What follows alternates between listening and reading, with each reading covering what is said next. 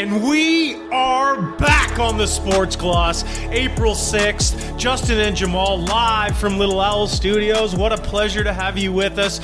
Lots going on in the sporting world, lots going on in the world, many things to cover. Jamaal Cox, how are you? Never better. Never better. Now, coming up, we've got an interview with our friend and colleague, Natalie Tokgoz. We do Tuesday night basketball with her. She's got a heck of a story, her tale from the west coast of Canada to your home state, Virginia, and the University of Richmond. What a tale we're going to get into with Natalie uh, in the next segment incredible to have her here. Thanks so much for her time. We think you glossers are going to love what she's got to say. She's got some really cool stuff, uh, some parenting stuff, some wonderful uh, basketball thoughts, and again, her journey is is quite unique. I feel, and uh, we really appreciate appreciate her being our first guest interview on the Sports Gloss. What a treat to have her here. JC, let's piggyback on the biggest story of the weekend the men's and women's NCAA tournament. And by the biggest story, mostly I mean the women's tournaments, which we've been on. The Gloss has been riding with the women's tournament for a while. It's been much more interesting through the rounds. And boy, did that ever come to fruition on the weekend.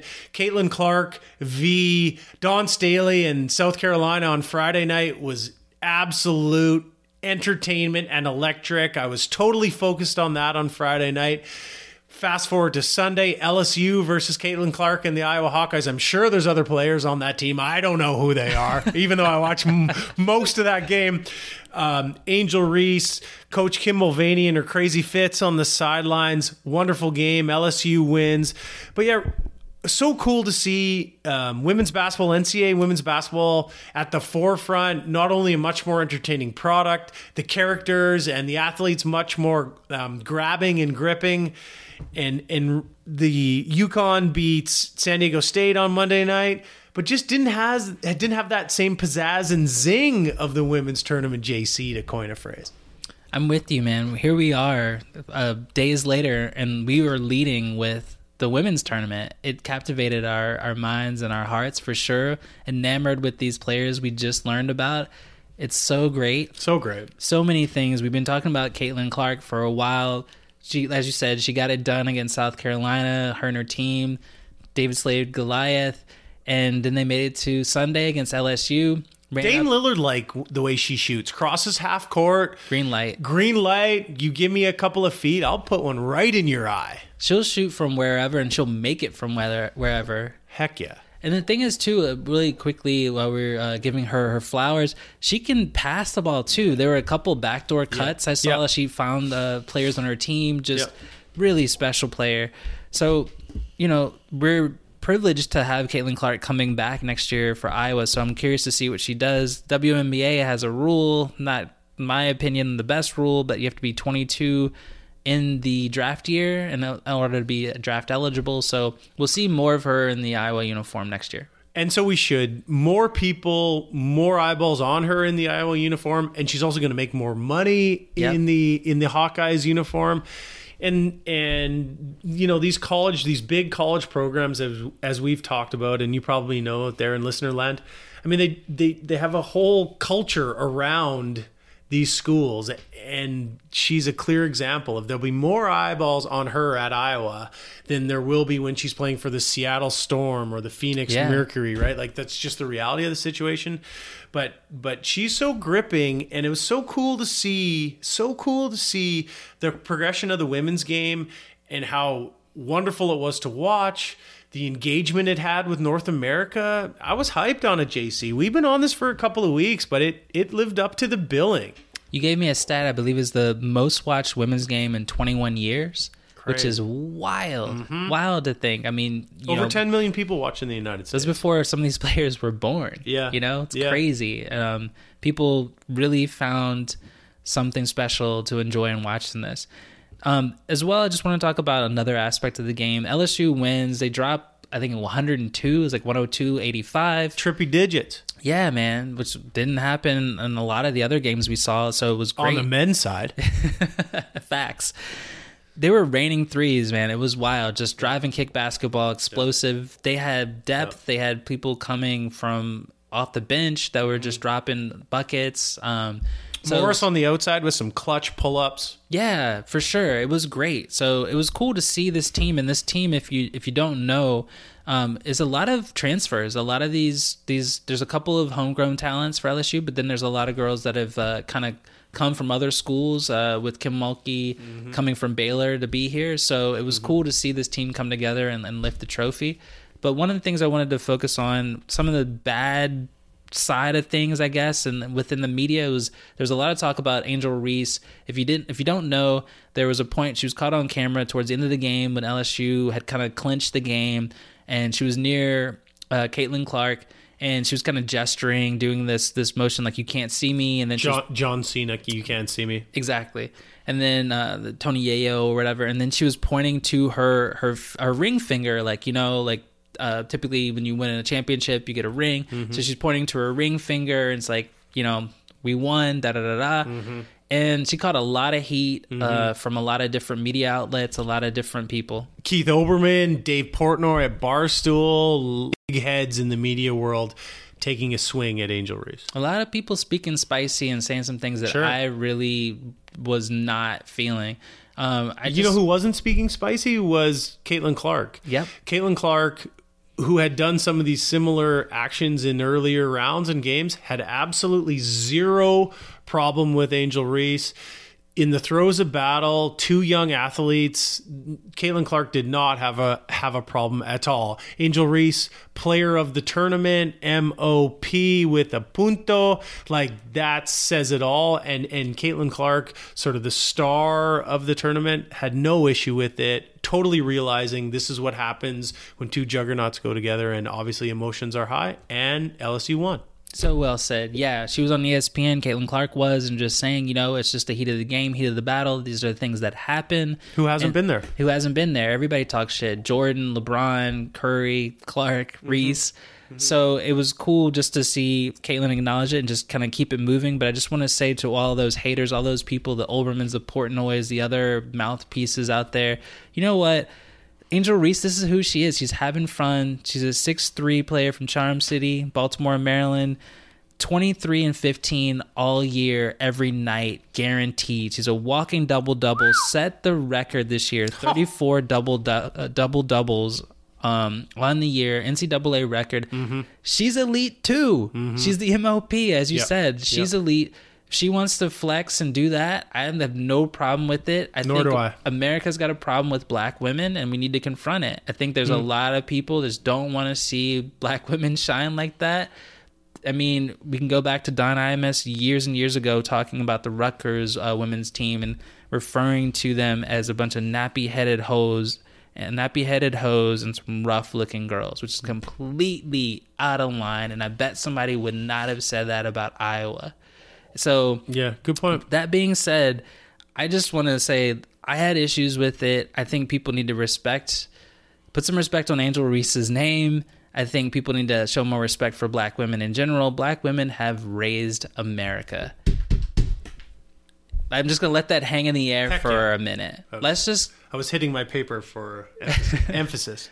For sure. Let's just respect this. Like, you know, people feeling way too comfortable saying some of this stuff about black women. I got problems with it, so I'm going to speak out about it. And I feel like if Angel Reese wants to do this, let her do it. It's the same as if LeBron or someone else. I remember Jordan jumping on the scores table and holding up six fingers when he hit that shot against the Utah Jazz yep. and celebrating. Yep. So what are we doing here? She wasn't really trying to show up, Caitlin. Um, maybe she was, whatever, most of it. But let's just let it go and then bask in the moment. This is the best we've ever had it for women's basketball ever. Mm-hmm. Let's stay with that. I'm excited to see what happens next year with women's basketball. I'm excited. The future's bright. We got some stars in the game. Let's focus on that. Imagine if these two teams have a rematch next year in the final game or the final four. I love it. 20 million people will be watching this. Oh my god, it'd be great. It'd be great. And speaking of which, we were more enamored with the women's game than, than the uh, UConn SDSU final. What are your thoughts on that game? Uh, UConn takes it. They were every game they won by 15 Yeah. points or more. It was kind of a foregone conclusion. Felt there, that way. There was a point. San- There was a point where San Diego State cut it down to I believe five or six late in Mm-hmm. the second half, but then UConn just turned up the volume and got it done. What are your lasting impressions about this UConn team? Fifth championship since 1999. Are they a blue blood? I think they're a blue blood. I think they're a blue blood. I think people in Storrs, Connecticut would say they're blue blood. Blue blood. I would probably agree.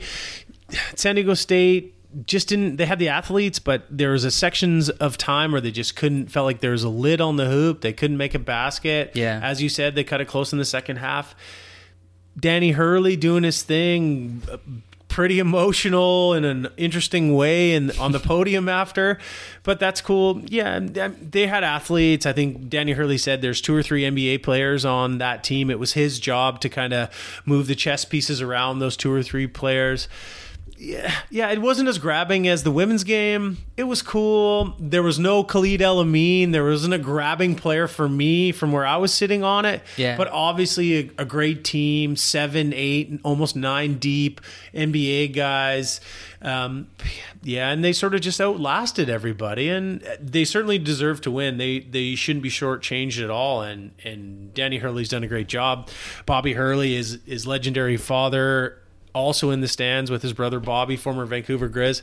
So yeah, that was kind of cool. But yeah, didn't didn't wasn't as enthralling to me, Jamaal, as the women's game at all. Totally agree. Yeah, like you said, I was more into the fact of like the who's who of ex um, you know Connecticut alum that were like Ray Allen and mm. and Emeka Okafor, Kimber Walk, Kemba Walker. Those guys were in the crowd. I was I was more interested in that than I am uh, than I was with the game. You know, like you said, this kid Hawkins, twenty four. I think he, he has potential. He yeah. could be a nice wing in Is the that NBA. John L. That's John L. Oh no, that's not different guy. I think. Yeah. yeah. And then I you like, got I like John L. John L's great. And then you got Sanogo, the guy Mm. inside. It was just a force. Um, I think he has some potential too, but Sure. overall, it was kind of meh. This is kind of my, my lasting impression. I'm gonna remember from this tournament my guy Nowell. Yeah. I'm gonna remember these buzzer beaters. The the I'm gonna remember remember Furman and uh, FDU taking out uh, Mm-hmm. Yes. National Player of the Year. Yes. Uh, Wooden Award winner, our guy Zach Edey. I'm gonna remember those moments more and gravitate towards those. Yeah. Honestly, in five years, I don't know if I'm gonna remember any of these players on this UConn team that won. I hate to say it, but that's how I feel. Yeah, the game on San Diego State's uh, game winner on Saturday afternoon in the semi sort of had that buzzer beater finish that you love to see in the NCAA tournament. That Monday night starting at nine twenty didn't have Yikes. right, didn't have that sort of dramatic finish. But I'd agree with you. Yeah, Nowell on Kansas State, the Paladins of Furman, Arizona losing. There's a again a lot of storylines. It was a great tournament. It was a lot of fun. A lot of fun to talk about with you here on the pod. But yeah, in, in the end, like the women's game kind of brought more eyeballs. Kind of a unique year and and really great. I love to see the progression of that. Yeah, for sure. And that's a nice segue. Speaking of the women's game, but we're gonna take a break here in a moment, and we'll come back with our interview with our buddy Natalie. So stay tuned for that.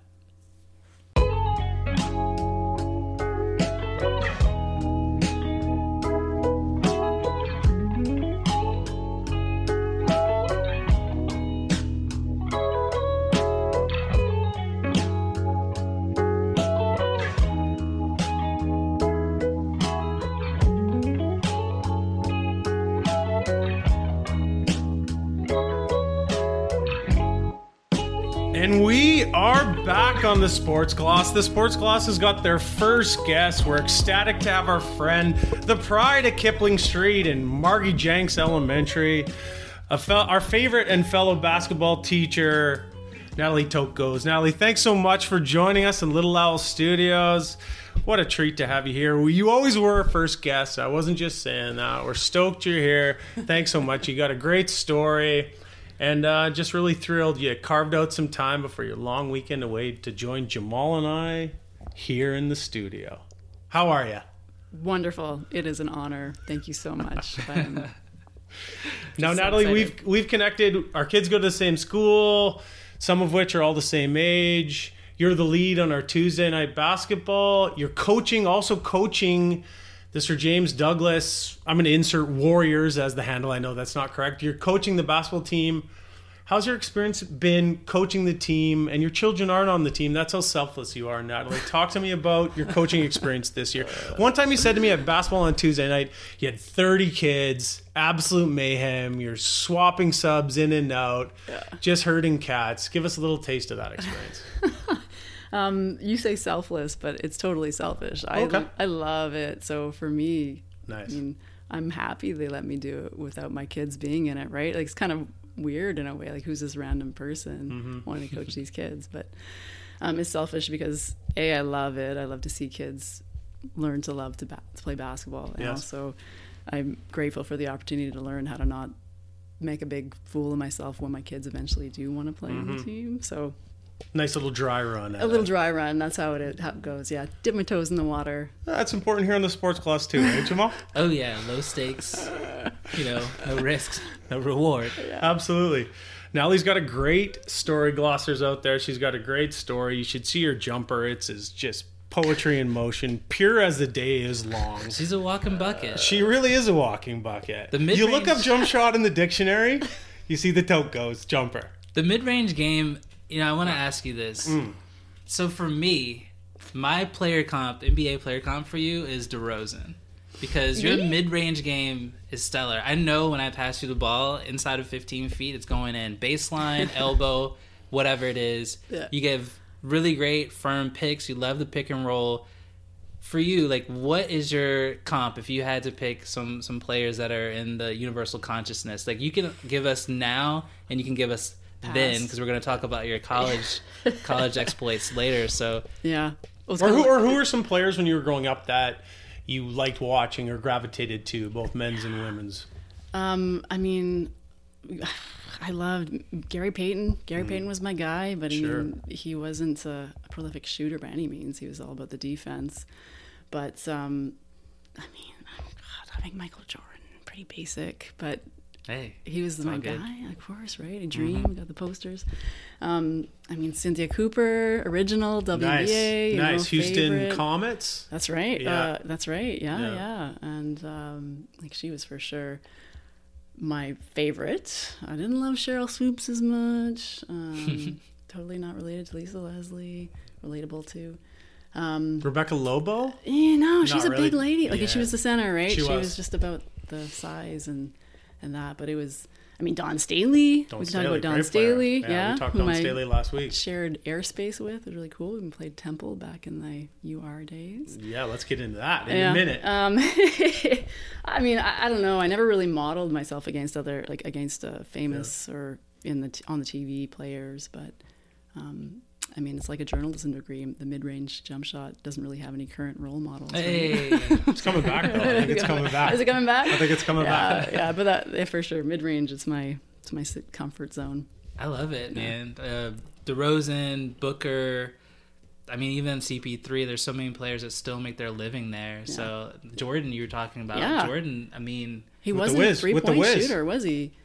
Not really. I mean, people always remember that Portland Trailblazers final where you had the what is it, five or six threes, and that was a big deal. But that was such an anomaly back then. Like you didn't see threes. Like you see these crazy stats Yeah. uh, now, where you're just like, oh, like Larry Bird made this many threes in a year. It's like that's like Steph Curry in a month. or something. Totally. Yeah, yeah, absolutely. So with the mid-range game was kind of like everyone's game, Yeah. unless you're in the paint mostly.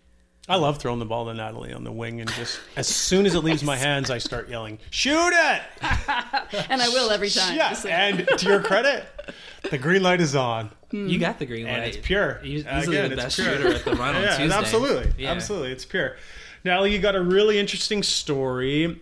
You let's have a little bit of a taste of that. Now, as I mentioned, you went to Margie Jenks, just a couple kilometers from where we are now. Mm-hmm. You played high school basketball in Vancouver. Before we get into where that led, we were talking off mic about sort of your a little bit of a twisted tale when it comes to high school basketball, AAU.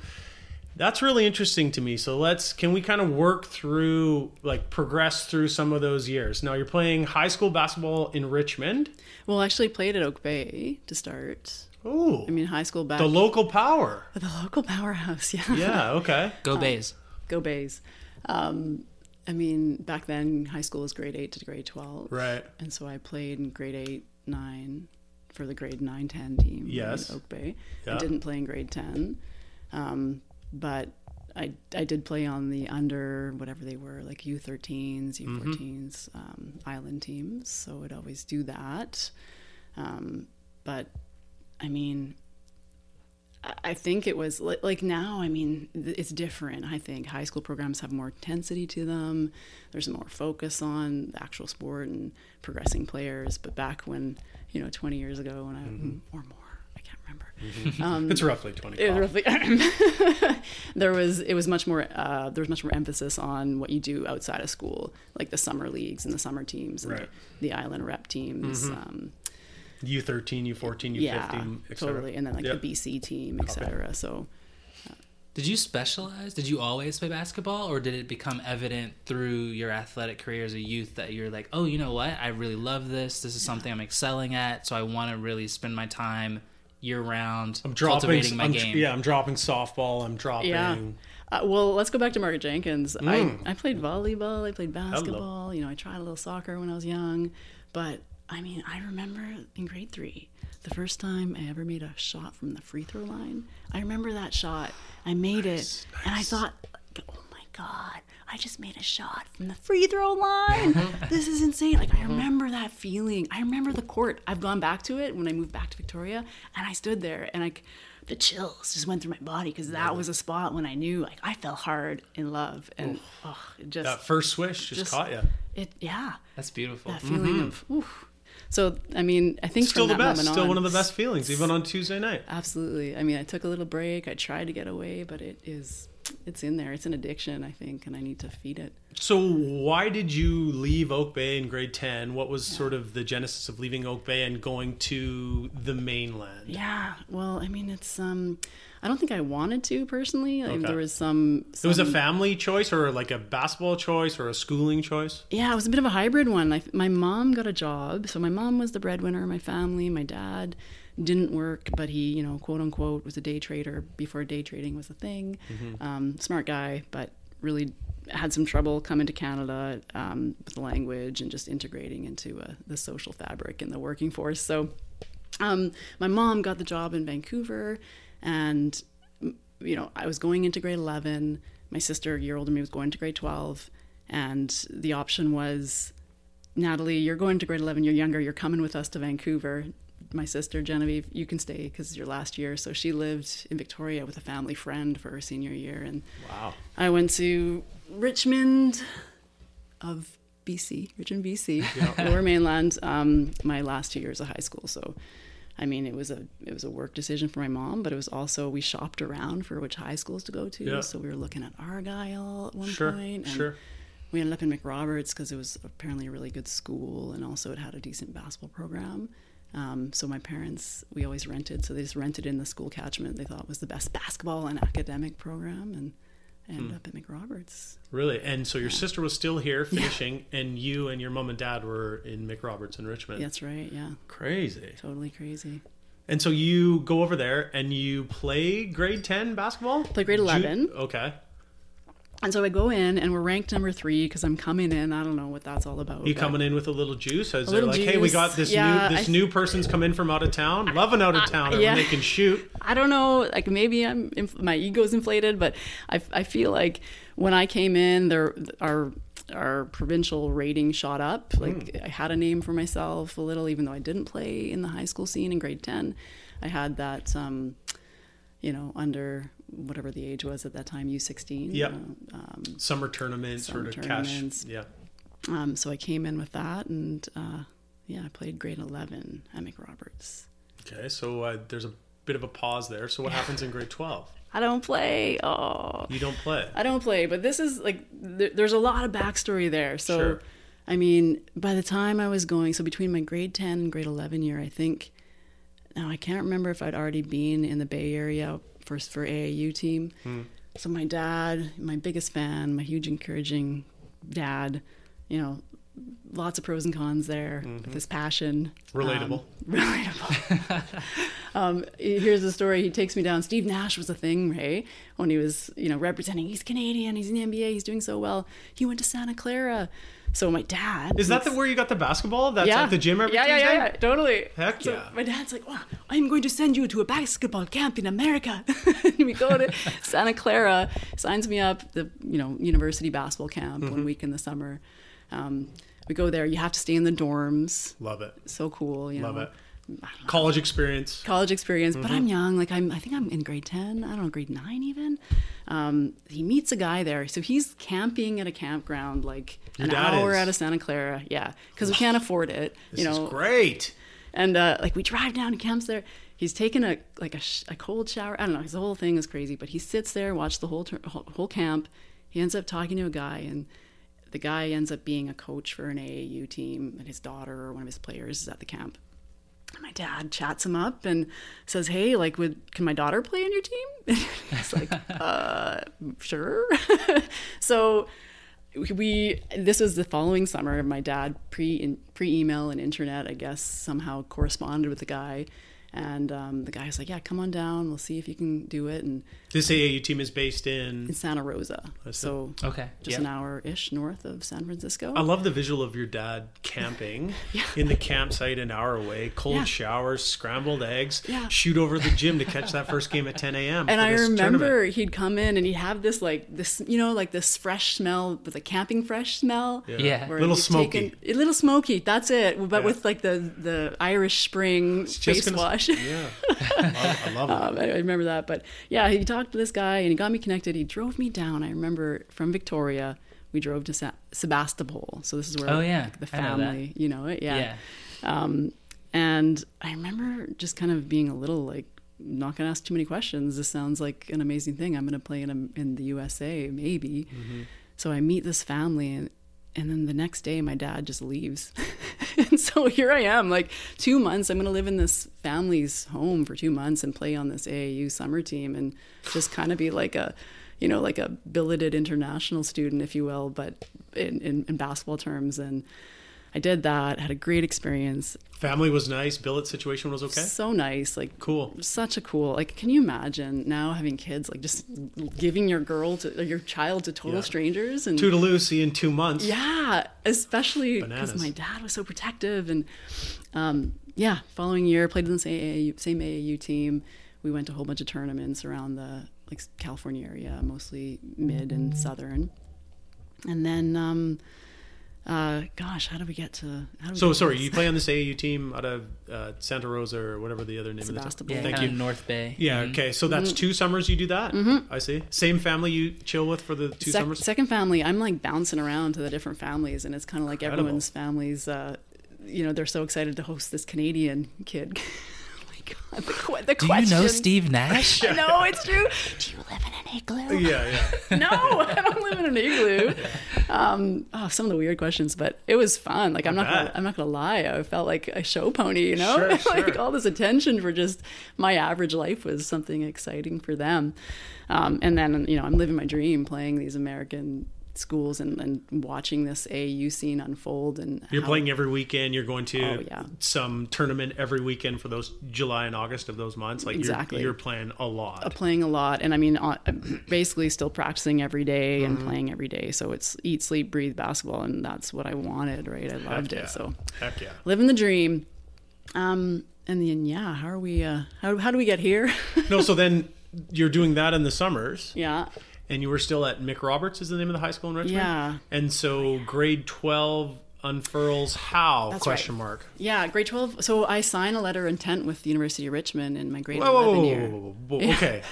Off of the AAU, they see the Richmond Spiders see you in an AA tournament in San Diego, and they say, "Oh, we like that mid-range jumper," and that's how that happened. Maybe, but no. Um, Okay. So, so I play in those au teams. I continue to play for basketball BC, Uh-huh. the under uh, whatever 18, 16, 17 rep teams.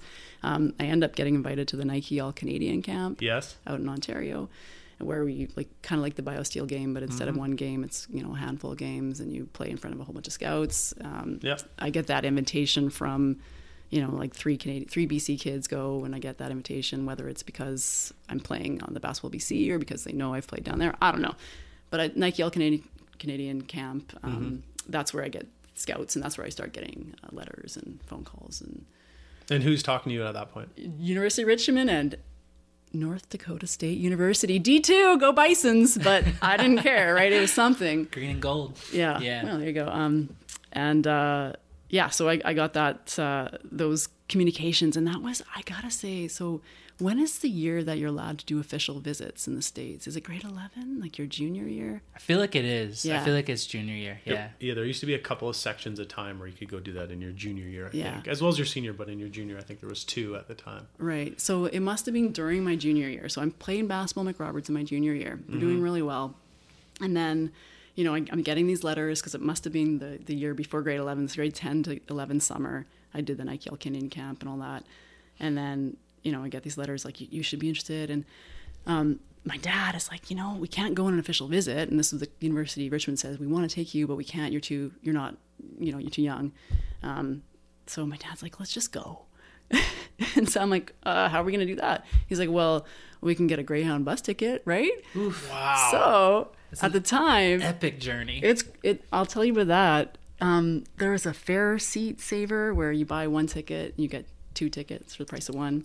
So we but buy, we're busing from Vancouver to the other side of the continent. yeah, seventy. This is insane. 72 Please hours. continue. 72 hours non nonstop, but like we stop at bus stations, but there's no hotel breaks, no like sleeping in a bed. Holy. 72 hours one way. We get to Richmond, Virginia. You know, these people are like, "Who? Is, what do we? What did we do? Like, who are? The, who's this kid?" And like, Dad smells like a campfire. yeah, I, no, we smell worse after being on bus for that. By the way. I, I know I'm pretty sure I know the Greyhound station that In you Richmond? got out uh, like ni- next to the uh, the baseball uh, stadium, and Yeah. it's it's it's a bit sketchy. it is. It's it's sketchy. it was one of the nicer So- ones, to be totally honest. That's wild. That Midwest. But the Greyhound track in the United States is so different too than Canada. Like I remember being on a Greyhound in Texas once, and the pe- I, re- I still remember the people on the bus talking and listening to them speak behind me and ahead of me, and it's a whole. There's a whole, I mean, a highway, obviously, but there's a whole connection there of how people travel on Greyhound buses in the U.S. Which the one time I did it totally blew my mind, as it I'm sure it did for you for 72 freaking hours. Yeah. Holy! Wow, there's some characters you really see. You Oh, see yeah. America. You Do see you ever. that side of America, and it's Yeah. I The poor side of America. Oh, I don't know. The real, the real, like you see the grit, the real grit. Yeah. The people that can't. That was my the- experience too. yeah. Like, But I wouldn't trade it for the world. So you and your dad bust across. Yep. Bus across, we get there, uh, you know, check it out. Yeah. Uh, nothing really, what's the word, um, formal. Uh, meet the team, play, play some, you know, some, Mm-hmm. um, get in there, feel good. Um, They're happy to have you, and ha- your happy dad show to up. have you. Yeah, I think Nice. more, it's also like like this is a great story. Like Yeah. who is this kid? Let's bring Yeah. her back, even if we don't. Mm-hmm. You know. Sure. So I think that that helped my case. I think, I mean, like this is how bad I want it. You know, like Sure we're getting did. on a bus and doing this. Um, Robin and- Center. yeah, How that's did it. it feel walking into the Robins Center for the first time? Weird. I'm telling you, it was cool. Like it was amazing. Um, but at the time, like I'd been to some other schools, right? Like I'd Yeah. been to Santa Clara, I'd been to God, UC San Diego. Um, Did you take a visit to North Dakota? I did, yeah, but that was the official visit. So once once whatever that time frame was ended, I got my official visit. So I did UN Un- University of North Dakota, North Dakota State University. Yeah. That was my first official visit. I was I knew Richmond was official visit they were going to send me, so I was a little less excited, you know, D two, but it was actually really fun. The the team was really nice. The, the coaching staff were amazing. It was the first time I could like you know experience that. Um, the, it was a foreign space to me too because it was the mid it was winter and there was there was like snow everywhere and there's tunnels between buildings and I'd never seen that BC native right? Like Yeah. well, what's all this white stuff and why are they you know why is there so much sunshine in December? Or like November whatever month it was. Tell me about it. yeah right? Oh you're feeling that huh? Uh, anyways and then yeah I did the official visit to Richmond um, before my grade 12 year. Okay. And um, you know it goes well. Um, they sign me, and then grade twelve comes along. And my my dad was like, "You don't need to play. You don't want to hurt yourself." And I'm like, "What?" Save your knees. Dad says save your knees. yeah, yeah, yeah, something like that. And we, I remember telling the UR staff that, and they're kind of like, "Oh, that's why. What, what's going on there?" And Yeah. Zion Williamson's dad says the same thing to him every day now. does he? Is- what is he waiting for? Like, Do you think that was that your dad just didn't want you to gamble this amazing opportunity that you had and like don't we've now solidified this we don't need to do grade 12 basketball in BC? Maybe. I think he had this idea that um, it wasn't going to make me better. Um, and I, th- I interesting think, idea. I think I agree with him Yeah. in that respect, where the level of the high school basketball for women at that time Yeah. wasn't really Great. yeah, it wasn't really something to write home about. So what I did instead, like I literally drove to UBC every day and just played pickup with the like guy, university guys that were playing pickup that you know weren't varsity, but just getting used to physicality and I mean I was a gym rat for that year. I'd find any pickup game, any community center, any hmm. like any open gym and just play. So yeah, so I didn't play grade twelve, but Wow. there I was. You know, there's I have a lot of respect for that because I always had a conversation with my dad about he felt like you needed a hybrid of having a formal game, having the organized game as he mm-hmm. called it, and then having the street game. Yeah. So there was like this concept that he always would relate to me is like, sure, you can go and play and have refs call fouls and have all this structure and run Yeah. plays and stuff, but you also need to know how to get a bucket Yeah. in a situation when no one's calling fouls, where people are cheating, people are talking shit, Yeah. whatever it is, like people are being physical, all of those things, those adverse uh, adverse conditions, you have to be able to deal with those and translate that onto the big stage. So I I, I love that you Yeah. cultivated your game working through that uh, that kind of a situation. Yeah, and I think that shaped for sure shaped my game a lot because here I am, like I, I was not a strong muscular physique, you know, like, um, and I think because I was playing against men always, and they were so much stronger than I was. That's where my midweight range game really started getting stronger and stronger because I'm not taking it to the basket because I can't take those hits. Like physically, I can't push my way through. They're gonna swat the ball out of the way. Like, you know, Yeah. I, I got no chance in there. So I got to perfect as soon as I get a ball in my hands and I'm in the mid range, it's going in. That's the only way I keep playing in these games. Otherwise, I'm not getting picked up for the next run. So um, that's where I think all of it came to be. And I just learned how to be a gym, like a gym player, like a pickup player, basically. Um, and I think that probably hurt my game when I got to University of Richmond because I was like, "How do you play in a system? Sure. I don't know how to do this. I don't a year without structure, Would, would be the, the con of that, right? Like, and, and we're talking two years, right? Yeah, It's yeah. Grade ten too. how did you feel when like the BC High School Championships were happening, and maybe some kids that you know are are taking that ride as I did at the time? Like, how did that feel to you? Did you feel like you were missing out on something, or were you like, "Hey, my dad, I made this decision." I'm cracking cats at the UBC run and my jumper's sweet and I, I think this is still the right trajectory or what were you thinking at that time as a as a 17 year old 18 year old Oh yeah, I think I was mostly feeling like thank you teenage hormones. Sure. I was so sad about it all, and I like I felt so. I mean, embarrassed was almost is is almost the right word, but I remember telling my teammates that I'm not playing, and they're like, "What? Why? Yeah. Like, what is like what's That's tough. happening?" It was tough. It was, and it's it was weird, right? Like. Um, thank goodness they were good people. Like my McRoberts friends and teammates there, they were they were good people. Um, and I think they accepted it, and I think they understood that my dad was a bit bonkers, and you know I'm living in a house where I'm under someone else's reign. I can't. I can only do what I can do. I remember there was a few things that got broken that day when my dad was like, "You're not playing anymore." in grade twelve, I think a lot of that anger was there, but um, like, like helpless. What can I do? Like I'm, oh, yeah. Um. Any, It's an interesting uh, path, hey Jamaal. It's an interesting trajectory.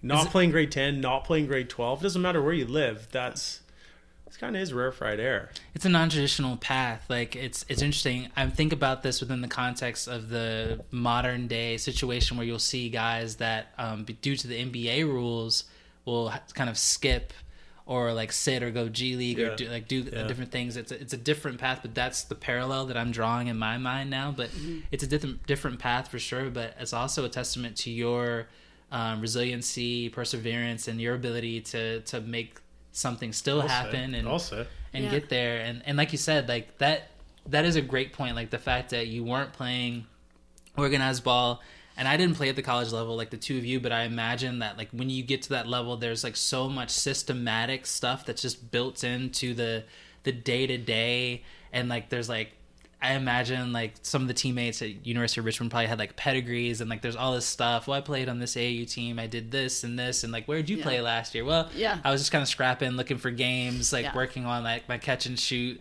Necessity is the mother in of invention. Yeah. Just trying to adapt my game to you know to be uh, someone that's going to contribute at that level. So it's really cool just to to hear this story. Unique Um, journey. I yeah, like it. to the to the listeners as well. Like this is all cold for us. Like this is the first time that we've heard this story, I'm so we're just this. I'm processing it, and taking it in. I'm loving I haven't this. said the story in like a long time, guys. I This is bet. dusting off a lot of cobwebs. Great. this is great. Let's let's fast forward to you arriving at Richmond for your first year. So we've solidified you've got the scholarship there. We when we go to start our freshman year, we're not taking the Greyhound, are we? We're flying. well, they flew me. so- Hello. Yeah, still no money Hey, in the parents' bucket. I was gonna say they better have damn well flown you 'cause I know what the endowment of that school is. Let me yeah. tell you. Oh my god. Oh, and you talk about culture shock. That just that school itself was. That's where I was going to go. So you arrive for to get settled for your first year. You're living in res your first year. Yeah, and so what's nice is that um, for the for the athletes, they bring them in usually a couple weeks earlier. Um, and I was an international student because Canada is international to the states. Um, so I came in an additional week earlier. So um, uh, I got to get integrated with all these international students that are not American and meet all these neat people. And then a week later, then I'm, I'm in with my team and we have the preseason, preschool starting. Um, so I, I get the introduction to my teammates, and the culture shock isn't as big yet Yeah. because I've been around basketball, like basketball players, basketball, you know, That part's familiar. that part's familiar, and I'm loving it because it is the dream. It's what I've seen in ever? the magazines and Is the, it yeah, ever? it's Just that- Is it immersed ever? in people that have the same passion and same Totally. desire and goals as you. hundred I just got percent. And goosebumps. You're up at five a.m. to get to the five thirty track run and Mm-hmm. pumping, you know, lifting weights, and you're doing it as a team, and it's hard, but you're in it together, and it's just it's beautiful. You love it, right? You just Heck yeah. you keep going.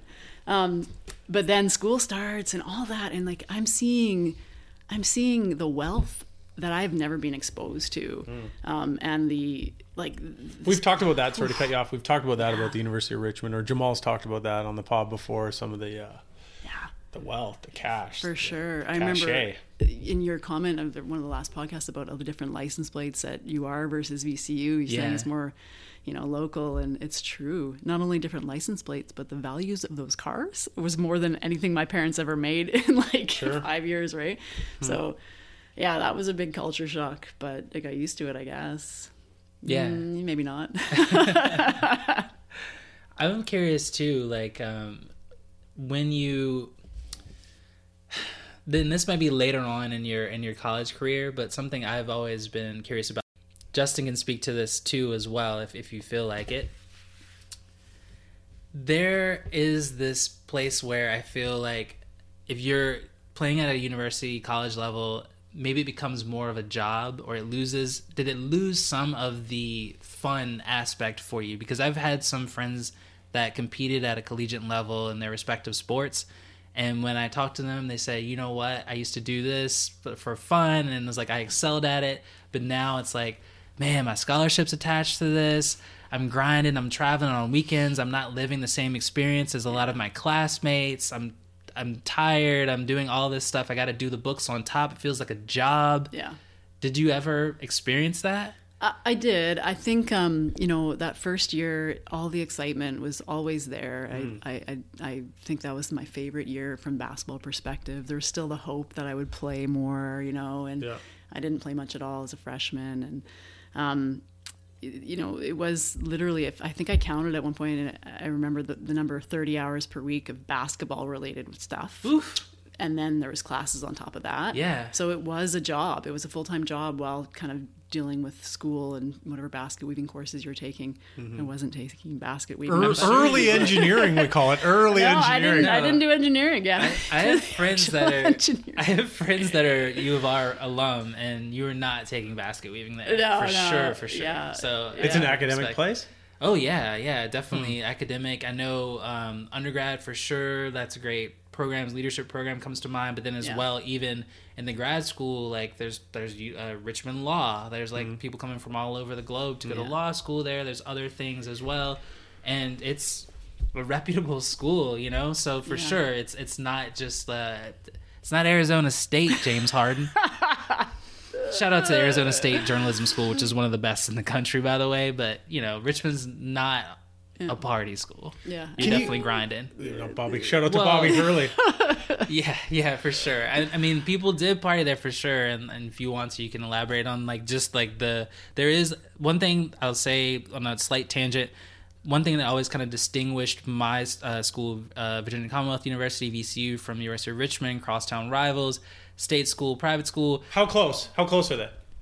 Uh, top of my head, uh, I'll translate for you in kilometers. Is probably like yeah, I don't know, 10, 10k, 10 something like Ks away, that. the two schools? something like that. Maybe you guys crossed paths in a previous life. I It's bet I saw you on Monument Ave. Probably. Hey, I lived on like that Monument thought. Ave. I like that Yeah, thought. it's very possible.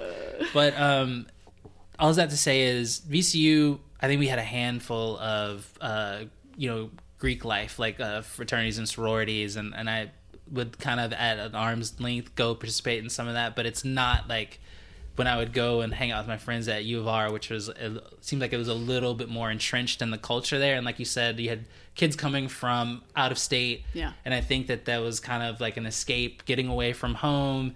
You know, maybe maybe you uh, pledge a frat or a sorority, and like you kind of party a bit, and like and also the school's kind of, if you don't know, it's kind of in this like little, like nestled away in this really seemingly almost like bucolic, like rural little enclave within the city. It's it's actually really beautiful and and it's interesting because it's just different from the feel when you get out into the community. So it's it's an interesting it's a just a really interesting vibe. I- Like I'm not elaborating and painting the best picture, but um yeah. How many people go to Richmond? How many undergrads?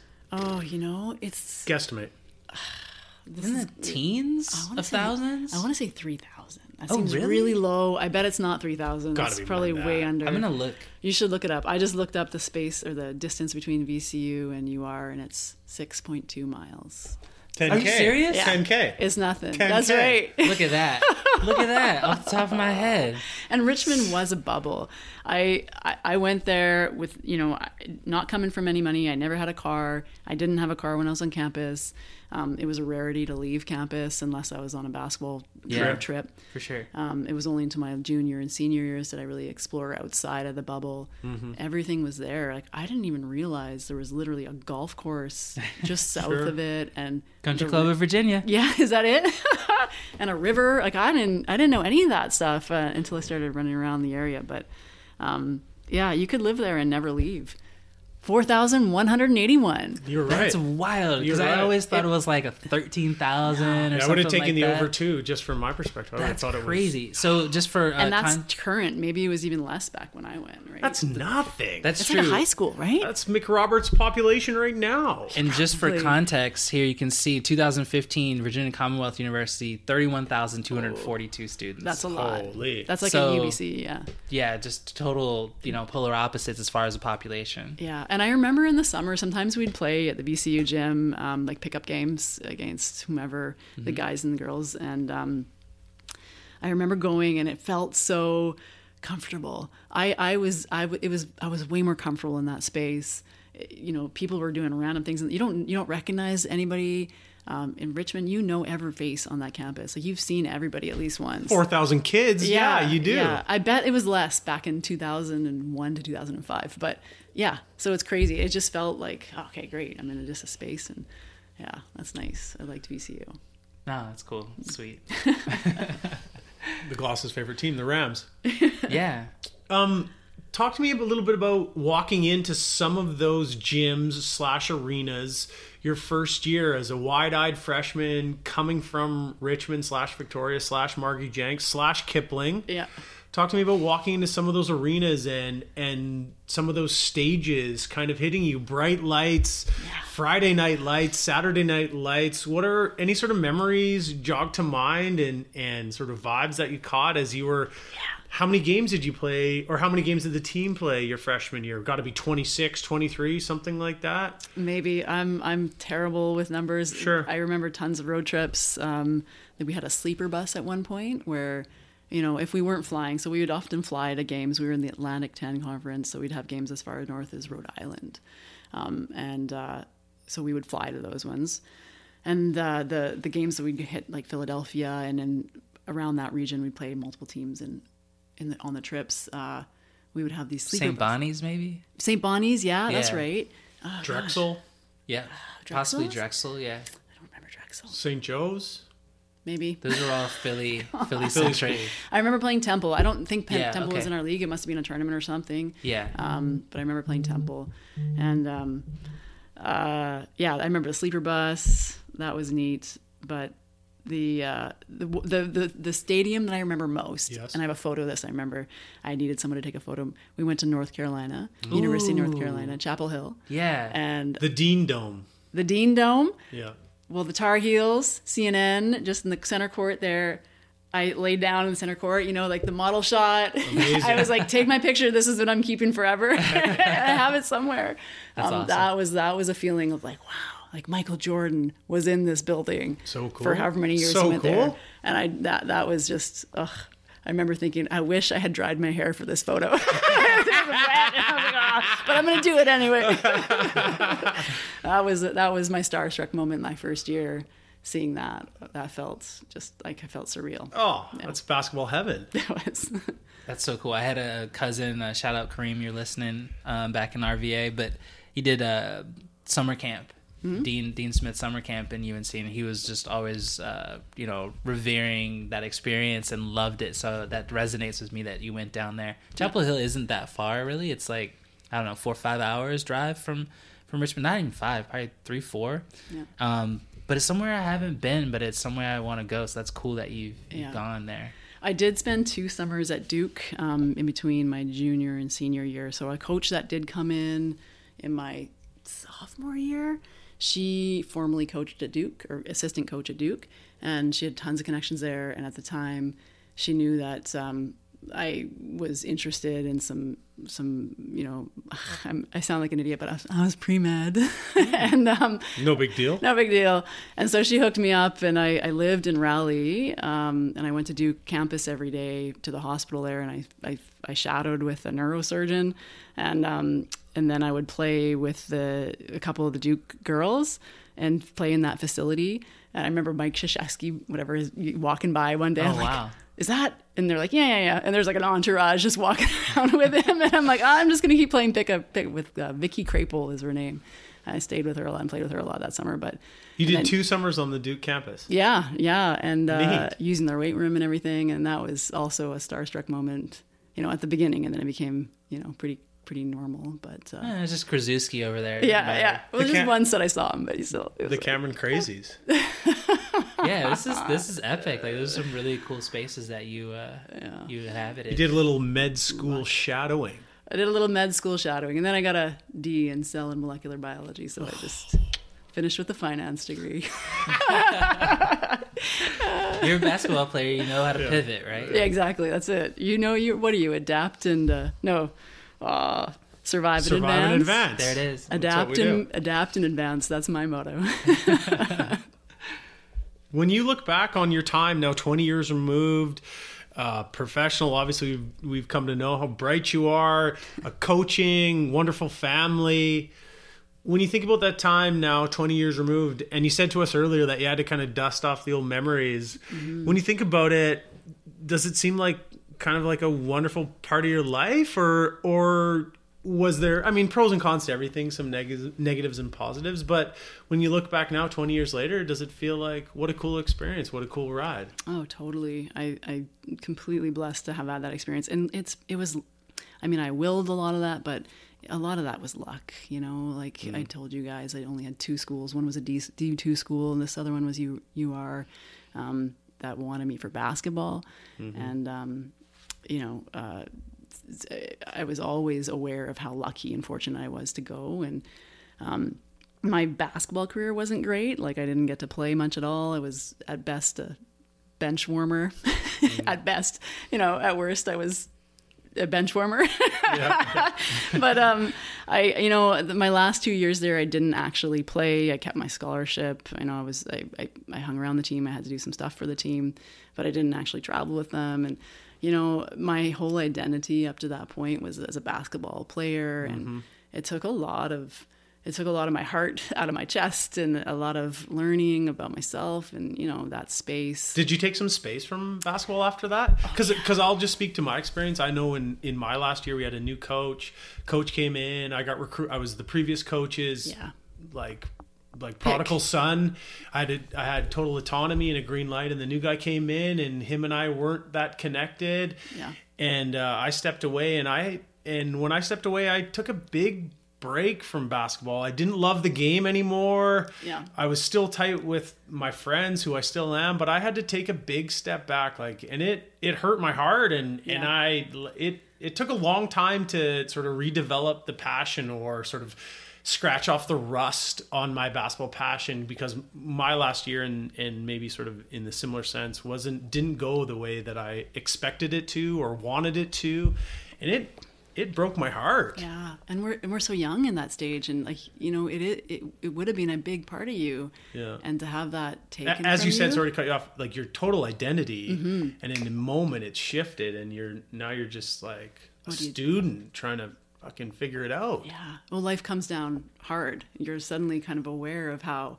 yeah. what the real world is, right? Sure. it's not just about your basketball dream. It's this little privileged podium that you had or that you thought you had yeah. is removed really quickly. Yeah. So it's sobering, right? Isn't it? And it's uh, instantaneous. It was for me.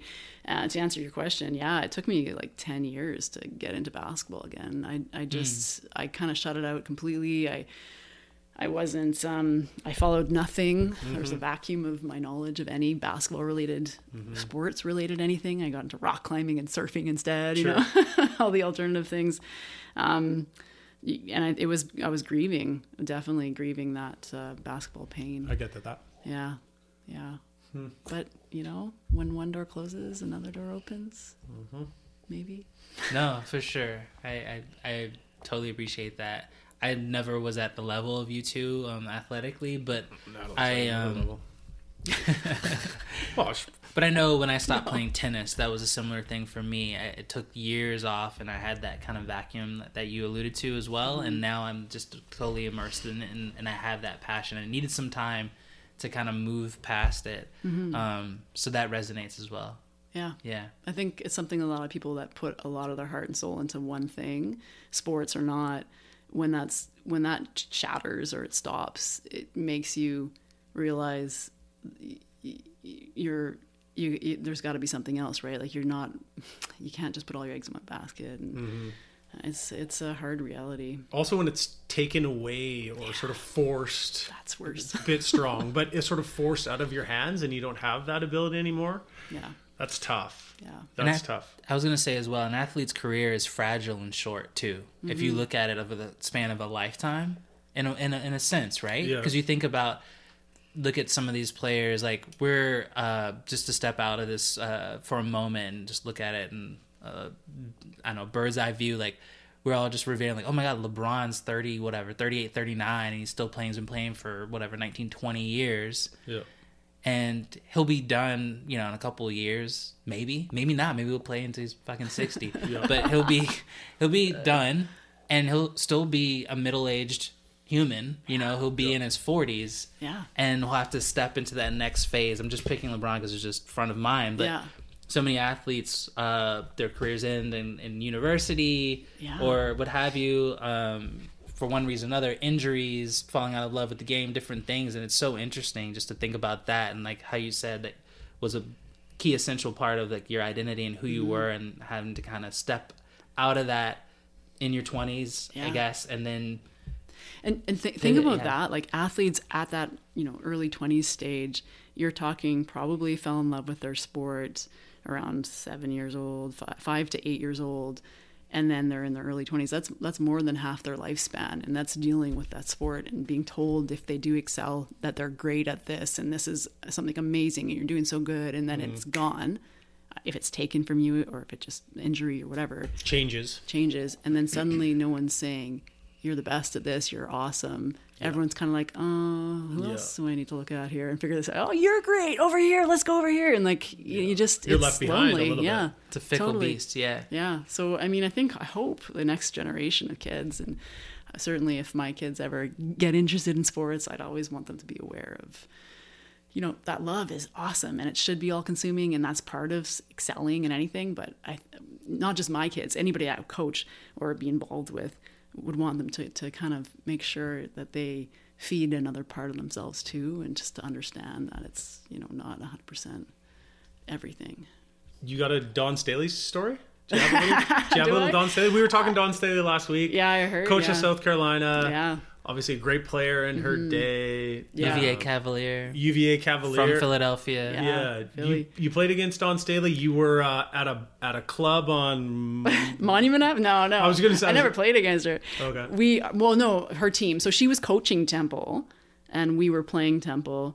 Um, and I remember going to the gym, um, we for warm ups and seeing the Temple team, and then seeing her, and I'm being like, oh my god, like that could be my coach, you know? Like, Yeah. what is that feeling? I wonder what those what those uh, those those teams, those athletes on that team. Um, what it feels like to be coached by Dawn Staley and Sure. to have her involved in their life the way that my coach, you know, like a coach is involved in your life. Um, yeah, I remember that aura of just uh, starstruck uh, happened, and then we played the game, and she's just like a normal person after that. And you're just like, oh yeah, okay, yeah, She's and just then yelling at her players. just like yelling. She everybody was, else. she looked, she was mean, and she was an intense. yeah, she seems like an just- intense woman to me. Yeah, like I was uh, thankful at the end that I wasn't happy Yeah. to have been exposed and seen this person, Yeah. but I wasn't. I wasn't there to to play at a level that she could coach. I guess. Now we talked about your dad and how kind of intense he was. When you made it to Richmond, you have two really good years. Not to put words in your mouth, two good years. You have this experience. Um, how did that land with your dad at the end? Was he was he was he proud of you? Obviously, he pushed you, and you guys had a relationship. Yeah. I love the stories that you've given us so far about your parents. I mean, we're all parents now, and Yeah. and um, how did your dad feel about your college experience? Um, Dad, I love you if you're out there listening. but uh, he was hard. He was hard on me, and he did not. He was not impressed, and a lot of that was hard for me to to accept. And I mean, I'm a grown adult now, and it doesn't phase me. I say it doesn't phase me. I feel like it doesn't phase me. Sure. But um, yeah, that was it was really hard because uh, he was super disappointed, and I don't think he understood um, what had happened. And in all frankness, I, I think the fact that I was such a adapted gym gym player, like a pickup player, Yeah. I didn't fit the system. Like I didn't do well in a organized Structure. structure. I think that was my downfall. And I, I don't know how I could have explained that to him to have him hear that. Like he wouldn't, I don't think he'd ever hear that. Um, so, you know, uh, I know he loved and was proud of me and all that stuff. He, You know, I, maybe I'm being a bit harsh on him, but um, I don't think he fully understood why. And I think he, I don't know, I was always a failure to my dad. Do you take? We've talked about this, Jamaal and I've talked about this off mic and on mic, but like, did you take some moments in there as you were having that journey with your dad, as you were deciding to where to play university, how you played, and how you obviously handled your high school career in a, in kind of a unique way? My point is, Natalie, like I can remember some of the things my dad did, and thinking like, oh no no. I'm not doing this. I'm not going to handle this like this. My dad was doing his best, but there's some things that at the time I, I remember thinking, if I ever have kids and we get to a position like this, Yeah. I'm going to do things drastically different. Does that still sort of reverberate around in your brain as you as you think about it, especially now as we converse about it? Absolutely. I think the the one like I, I don't like to have regrets, but the one thing I wish was I wish I had that those that grade ten, grade twelve experience playing mm-hmm. with a team. Like, like the, that's the stuff that I think really stays with you. And I missed out. Like I missed out on that that time with the team, the bonding, and mm-hmm. the end result. Like I, that wouldn't. I don't think it would have taken me away from UR at that stage. Like I'd already signed. Like it was i missed out on that camaraderie and that experience and i wouldn't want to do that to my kids i think mm. part of sport and part of the lessons that sports teach you is how to be with people and how to deal with people and be on a team and pull your weight and like just how to you know, sense and pick up what the vibe is and how do you fill the space that needs to be filled. And um, yeah, I don't think he quite understood that. I mean, he again, I mentioned, I think he I mentioned he's an immigrant, and his whole story was, you must succeed, and Mm-hmm. you know, in order to advance, you always have to push yourself and never bring yourself to a lower level. Yeah. But there wasn't a lower level. It was just something different that I don't think he see the, saw the value in. Interesting. Yeah. So Interesting. I was just thinking about while you were saying that. Um, something I fixated on was how I uh, value team sports in my life, and and we've all you know we all are parents, and we were talking about like kind of the things that we want to pass on to our kids, and one of those things for me is is what you were saying, and just like coping with different situations. I know for me, briefly, I can just say that was how I learned how to connect with people of different backgrounds, different cultures, different things is being placed in a situation where five of you, 11 of you, depending on whatever sport it is, you know, two of you playing doubles tennis, whatever it is, you have to find a way to connect run a play Yeah. whatever it is uh, deal with adversity come back from you know being down five or whatever with x amount of time left whatever the scenario is but you have to put things aside and and and, and figure it out together Yeah. and i always feel like that is one of the most beautiful aspects of sports like i love it when a plan comes together i love it when you can just conquer whatever it is that's in front of you together and get people that outside of that situation maybe going in different directions coming from different places Yeah. going in different directions in the Yeah. future not agree on certain things Mm-hmm. but still uh, succeed at what you're endeavoring to do so it's really cool just to, to hear that you took that away because that's something that always is with me and um, in sport and especially team sports Yeah, for sure. Uh, and I think it's something that I, I, everybody should get a chance to do. I mean, I love a good individual sport as well. You know, running, um, Rock climbing. rock climbing, Yeah. surfing, surfing. Um, but there's a magic that you experience on a team, and it's irreplaceable. And like you said, it, your teammates could be from any walk of life, and you have this common thing, common goal that you're Yeah. trying to attain. And it's and it's managing that interpersonal stuff. The the loud, angry person in the corner, the quiet kid with the different sort of sort of sunken demeanor, the Yeah. sort of and everything in between, right? The Yeah. loud, obnoxious. There's the whole Like mix. no, not like me. um, let's talk about one of the reasons we want to have you on, Natalie, and, and really enjoying this conversation. And thank you so much for being here. Yeah, it, how, did you get caught up? You took a break from basketball, but we were talking on Tuesday night, the three of us. The women's final four, Caitlin Clark, LSU. Totally captivating, so much more interesting than the garbage on the men's side. facts Yeah. What did you What did you think? What were some of the thoughts that you had as you watched that? As North America watched that, watching Caitlin Clark shoot the rock, Yeah. watching Angel Reese do her thing in the final game. Yeah. What What sort of um, thoughts and feelings did that elicit from you?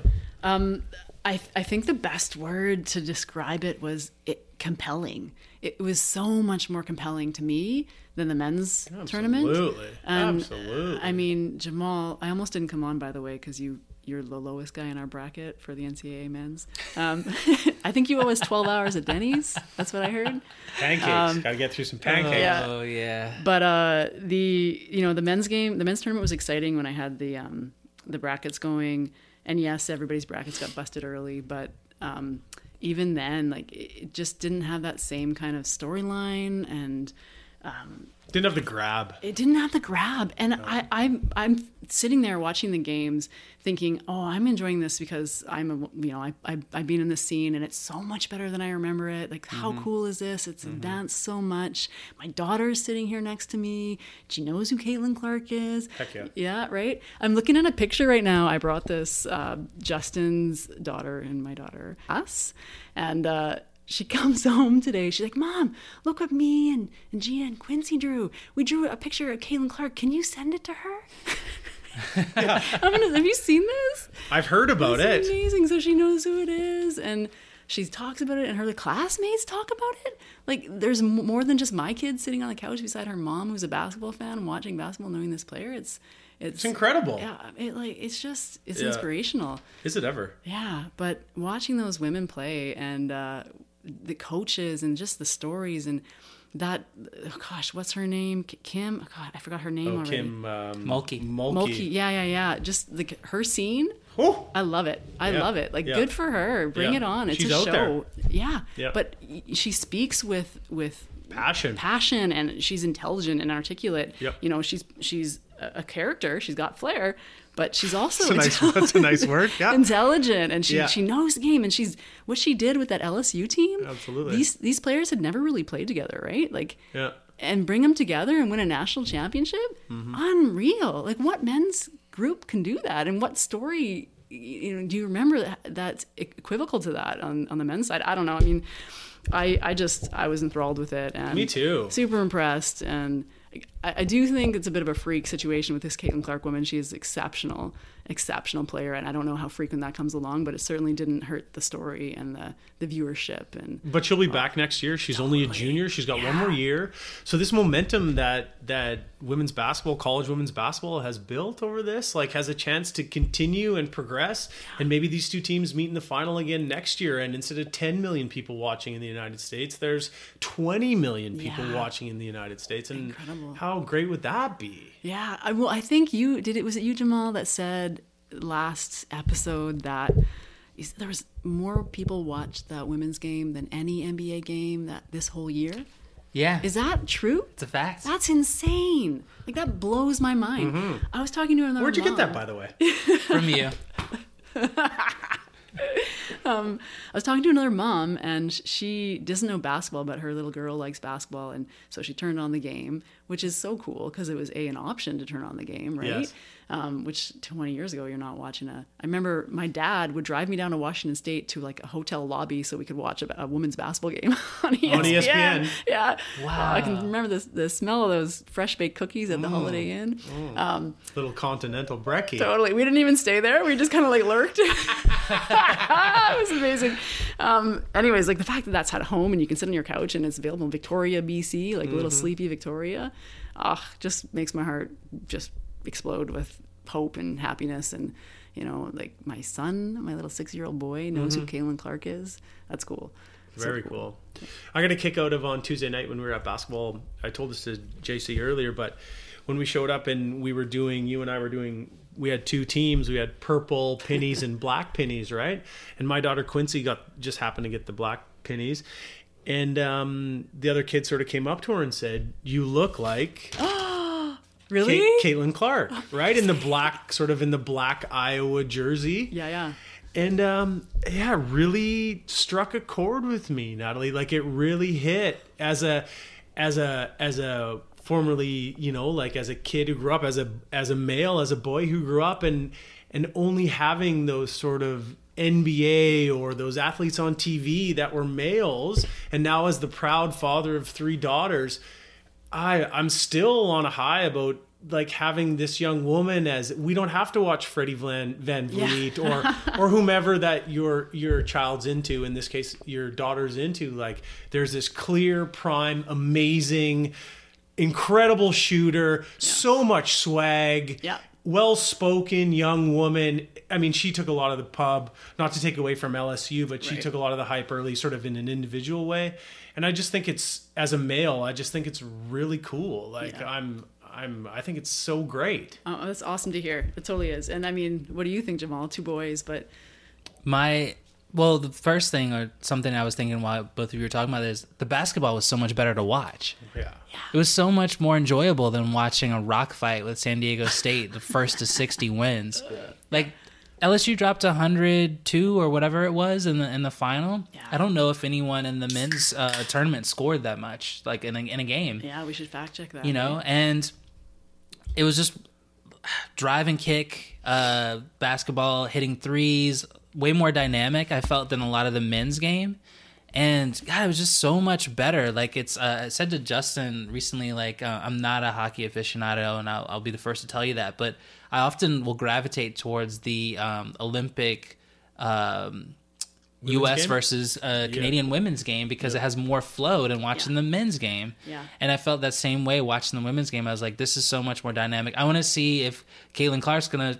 There was a stat I saw. Her average uh, three pointer that she made, I think, was like twenty five plus feet That's incredible. away. That's I'm ins- like, that is insane. She was casting from so deep that entire tournament. Like a lot of we talked about Steph Curry in the last episode. Yeah. So much of Steph Curry in there. She'd Yeah. get across half court, and as soon as she's across, across, just like you on Tuesday night, fucking let her rip. You know, another thing too, I think I'm going to mention to you off air, Justin, that's really cool. And we talk about Steph Curry and the phenomenon around him. And visual appealing is what I was getting at there. It's so visual appealing. It's so visual Visually appealing, and I feel like it's more attainable, right? Like Caitlin Clark's six foot, I, I believe, and Steph's about six three, which Mm-hmm. in basket men's basketball, you know, is not huge or whatever. But that is so much more attainable than um, being like Joel Embiid and being seven foot two and Mm-hmm. just pounding inside and just having you know Giannis. Giannis Yeah. type things like uh, Jokic. Uh, uh, Luka, having those body types, having those things, just yeah, exactly, just Yeah. having genetic stuff.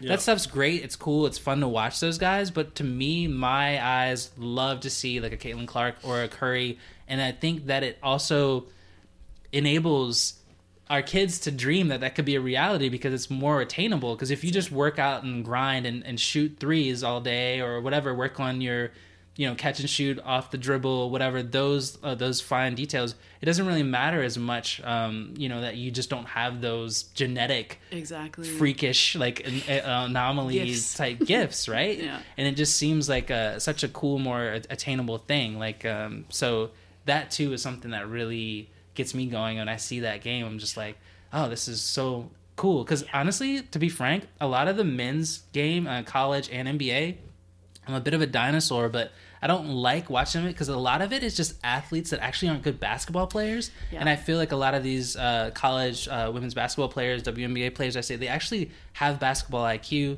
They can actually play basketball. Yeah. I feel like a lot of the NBA, honestly, is a lot of just six nine guys Pure with like seven foot wingspans that Yeah. have kind of late in life. learned- You're tall, you have these athletic skills.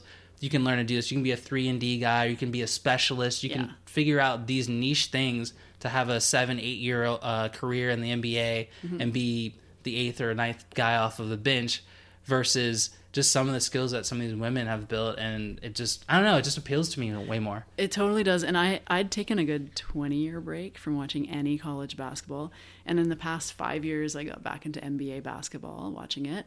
Um, question that I have that I want to put out there is that would NBA basketball be more appealing if they played fewer games? Because we oh, yeah. wouldn't be so Yes. tired Oh, of it Yes. and we would appreciate it more, Oh, yeah. maybe. And then the second thing is when I, I noticed when I turned bas- the college basketball on this year, watching the men's first, it, I I was struck with how relatable it was.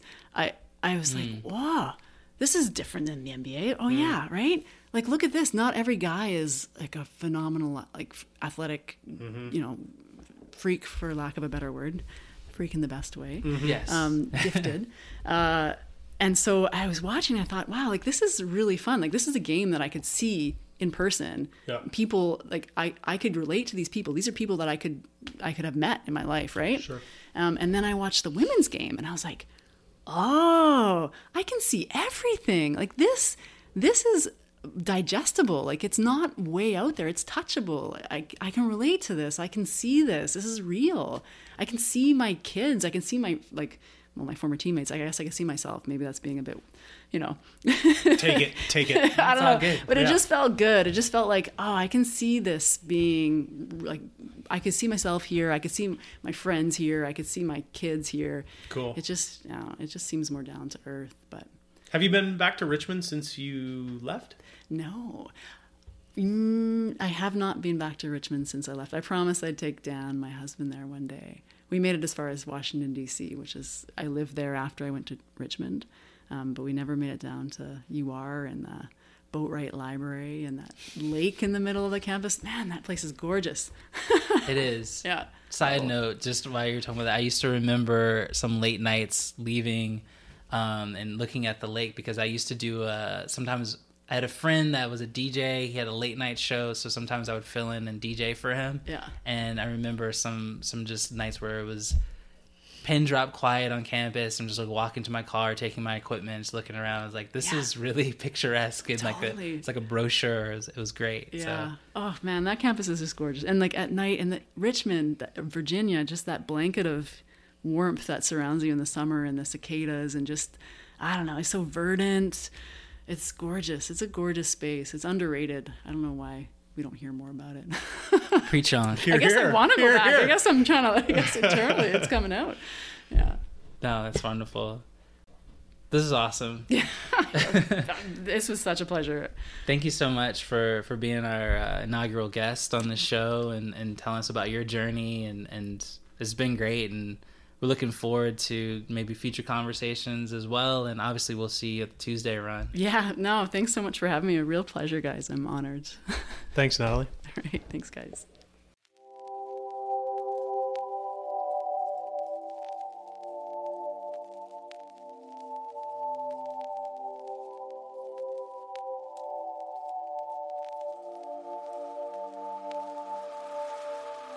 Welcome back to the Sports Gloss with Justin and Jamaal. It's that time again. Q&A with J and J. You know it, you love it. Q&A with J&J brought to you by the Easter Bunny. Why the Easter Bunny in my fucking yard so early that chipmunks, rats, and squirrels are eating the chocolates he puts out before my kids wake up early enough to find them? Guys slipping. Guys slipping. And on a more serious note, I'm joking about that. On a more serious note, Q&A with J&J unofficially brought to you by. Usually we drink something a little more local while we're recording, but tonight we're drinking an Anheuser Busch product. We're drinking Bud Lights tonight cuz they stepped up to the plate, put their money where their mouth is. Big company um, showing some respect and some love and some admiration to the trans, trans community and taking a lot of heat, especially in the southern right part of the United States.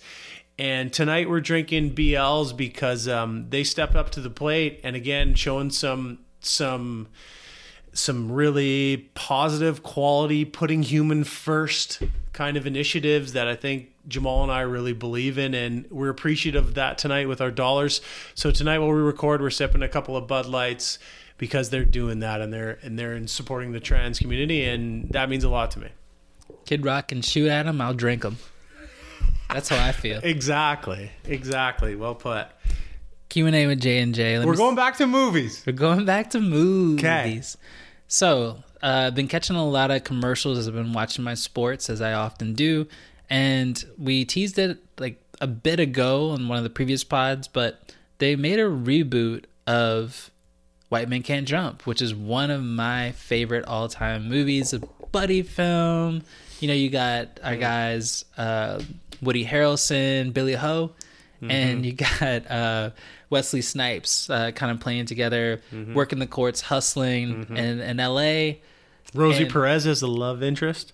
Rosie Perez, man, I've always wanted to be on Jeopardy. I, I I'm so Nice. envious. I am so full of trash trivia knowledge. Yeah. I think I could kill it on Jeopardy, but that's Yeah. another time. Yeah. Anyway, we were just thinking. Question for today: Q and A with J and J. If you could recast the reboot, because I think they've got Jack Harlow, and, And I I apologize, I don't know the guy's neither. name. I don't know the guy's name. I'll have to put that in the notes.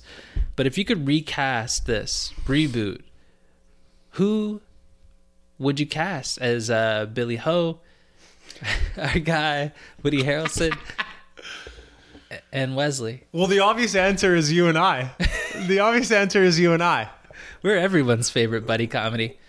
We're the new Kornheiser and Wilbon. We're gonna take over Wesley and and Billy Ho. I think it's you and I. That's an easy answer. It's easy great. answer. It totally makes sense. It I mean, you got the jumper. You're kind of goofy looking. you could hustle. I've seen you talk shit before. Mm-hmm. I could see, like, totally see you just like, oh, I'm wearing this tie dye hat, and you flip Yeah. it around and you start mfing people and just Yeah. taking money off of dudes. Yeah. Meanwhile, I'm just sitting here looking. Coming off the train, walking down the train. Meanwhile, I'm just like looking. Just super, super cool in my like uh, in my fits because you know Mm-hmm. Sure. I like to look good, Sure. feel good. yeah, you like it. You do like a tennis hat. exactly. But yeah, that's what I would cast. But if I had to reach into the bag and cast someone in Hollywood, here's mm. my pitch for you. If I had, if money was no object, it isn't. Wesley Snipes character, yeah, Michael B. Jordan. We know he's athletic. Okay. Creed, he's got okay. that. He's got the Friday Night Lights background. Overexposed, but I get your point. He's got it. Yeah, yeah, yeah. yeah. yeah. So he's my guy there. He looks yeah. good on camera. And then my Woody Harrelson, and this might be a little too glossy, a okay. little too Hollywood, little maybe too pretty. But a guy I love, sex symbol, mm. athletic as mm. hell, Channing Tatum. Wow. Might be too muscly though. Yeah. What do you think? How's his jumper? Is, are his biceps know, getting man. in the way of his jumper? I know he's a God, that's relatable. Killer stripper, but I, I, I don't know about his jumper. Have you watched the third Magic Mike with Channing Tatum? No. No, me neither. Maybe I'm sure day. it's good. Yeah. I like that. I kind of like that combo. That's some heavyweights. That's some heavyweights. This that's is... not Jack Harlow and someone we don't know. yeah, that's that's some guy who probably like you know had like some time on like a WB show or some shit. I don't know. It's, it's the WB. How, how, did uh, how did Jack Harlow get that role? I don't know him as an actor. I know only know him from his fabulous, fabulous life, right? Like, how did he? Has he acted before? Kids, do you have chops? No, he's been he's on Saturday Night Live a couple weeks ago plugging this, but I don't think he's he's got like a catalog of films. His filmography, his IMDb page is not you know is is not huge. God, they're remaking everything, and they do not want to let a classic sit idle for more than like 10 years. They're just rebooting everything, including White Men Can't Jump. No, I'm with you. And while we are there, just briefly, another film that's coming out this weekend, and you and I should go check it out at okay. some point, is Air. I'm really oh, excited oh, yeah, about nice. this. And this has also got you know some tinges of obviously like a, a, a sports film because uh, if you if you don't know, it's basically kind of the story of how Nike was on the come up and got Jordan mm-hmm. to uh, sign with them, and mm-hmm. then the rest is history. Sonny Vaccaro. Yep. Uh, Ben Affleck, um, Matt Damon. Matt they've been, Damon. They've been best friends since grade six, and they're making this movie. It's getting a lot of buzz and looks got ninety nine percent on Rotten Tomatoes. Jason Bateman's in there. Nice. Viola Davis. It's gonna be great. I've heard some good things. Um, I'm curious about it. So maybe that's a. a little, I think that's worth watching. Yeah. From what it looks like. Yeah. Maybe we'll go down to the uh, Capitol Six and make it happen. Go down to the local cinema. Yeah. Yeah, man. Share a popcorn. COVID's over. Extra butter, please. what are your, what are your while we're talking movies? What are some of the other sports movies that have stuck with you that you've enjoyed through the years, be it recent or from your childhood, or what? What is what are some of your favorite sports sports movies? When Dante and Nico get a little bit older and they want to watch a sports flick, what are you pulling out on DVD, VHS? Oh, this is a great call. It's a great question. You know what's funny, and this might be further down the line for them, but like it's it's a bit hokey, but I literally do love blue chips. Nice. I like blue chips. Love blue chips. Something, Nick Nolte, Nick Nolte, Shaq, Penny Hardaway, pre NIL. the Dolphins, the the Western Dolphins. There's so many levels to that. Yeah, for sure. Um, on a more serious tip, Friday Night Lights, the that's that's one I like. The the TV show. I mean, I can do a whole. I can write a thesis paper on it. You love I, that show. I still. I, am on my third watch right now as we Crazy. speak, man. Never seen a second of. it. Never seen a lick. Ballad of Tim Riggins. If you know, you know. Okay. Um, but yeah, that that's a TV show, but that's one that also uh, I really gravitate toward. But one that I think. Wait, wait, wait. What about Friday Night Lights, the movie? Billy Bob. Billy Bob Thornton. He was good in it. Yeah, it was yeah. good. I mean, you know, uh, Permian High School in Texas. Yeah, I even read the novel. I read it um, too. Yeah, it's great. Just the, the I whole... can read.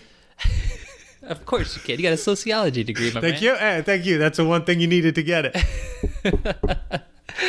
but yeah, um, just it, it's an interesting story. I mean, you spent spent some time in Kilgore, so maybe it resonates with you on yeah. a different level too, because those those western Texas, central Texas towns that are going through a lot of different things, desperate people, things mm-hmm. people need community, they gravitate toward a certain mm-hmm. thing and in Texas often it's football and you know people put so much stock in that and it's so so so interesting I think as a result because it just creates a culture that is unique yeah. and unlike any other. I mean, you could maybe draw a parallel to some like European soccer sure. love and things like that, but it's it's it's innately a Texas thing.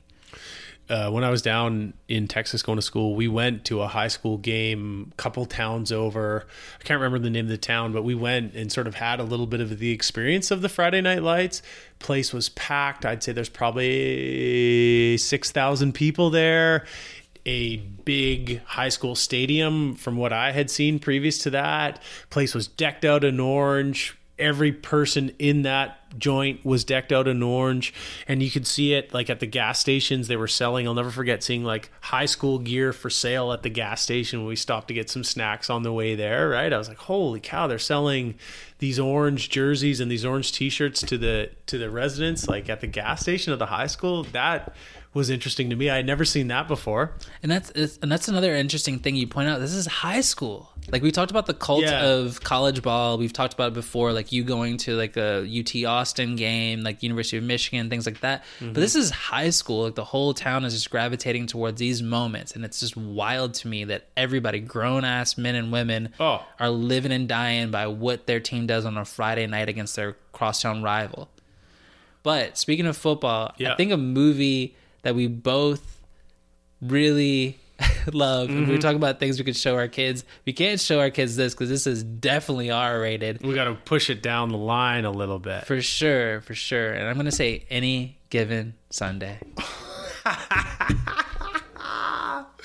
That's the, that's not the one I was thinking of, but I love that one. That's not the one I was thinking of. Oh, okay. I was thinking of a different football movie. All right, I want to I want to I want to hear that, but let me give me yes. give me your takes on any given Sunday. Hold on one second. The high school team I went to watch on that Friday night was the Gilmer Buckeyes. The Gilmer Buckeyes. Okay. In Northeast Texas was the game I went to. Were, they, were you cheering against them because they were called the Buckeyes? Hmm. A little bit. I sat there as a neutral actually, as you would say I was agnostic that night. I was more soaking in the atmosphere couple aforementioned Bud Lights under the table and just kind of soaked it up, enjoying the Americana of it all. But it was fun. It was a great game, some big hits. Remember walking in and out of there? It was a sight to be seen for my little eyes from Black Creek.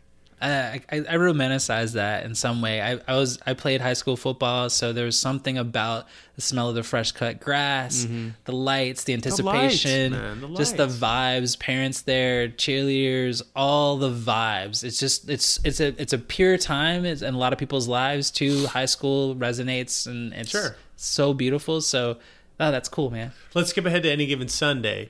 Do you sometimes, when you're maybe feeling a little groggy in the morning, you've been up late at night editing the pod, do you listen to Al Pacino's speech in the morning when you're in the shower to give you that jolt on a Good Friday, to give you that hoo-ah? Life is a game of inches. Yes, I do. Occasionally, I just need I thought you little might. oomph. Sometimes you just need that juice.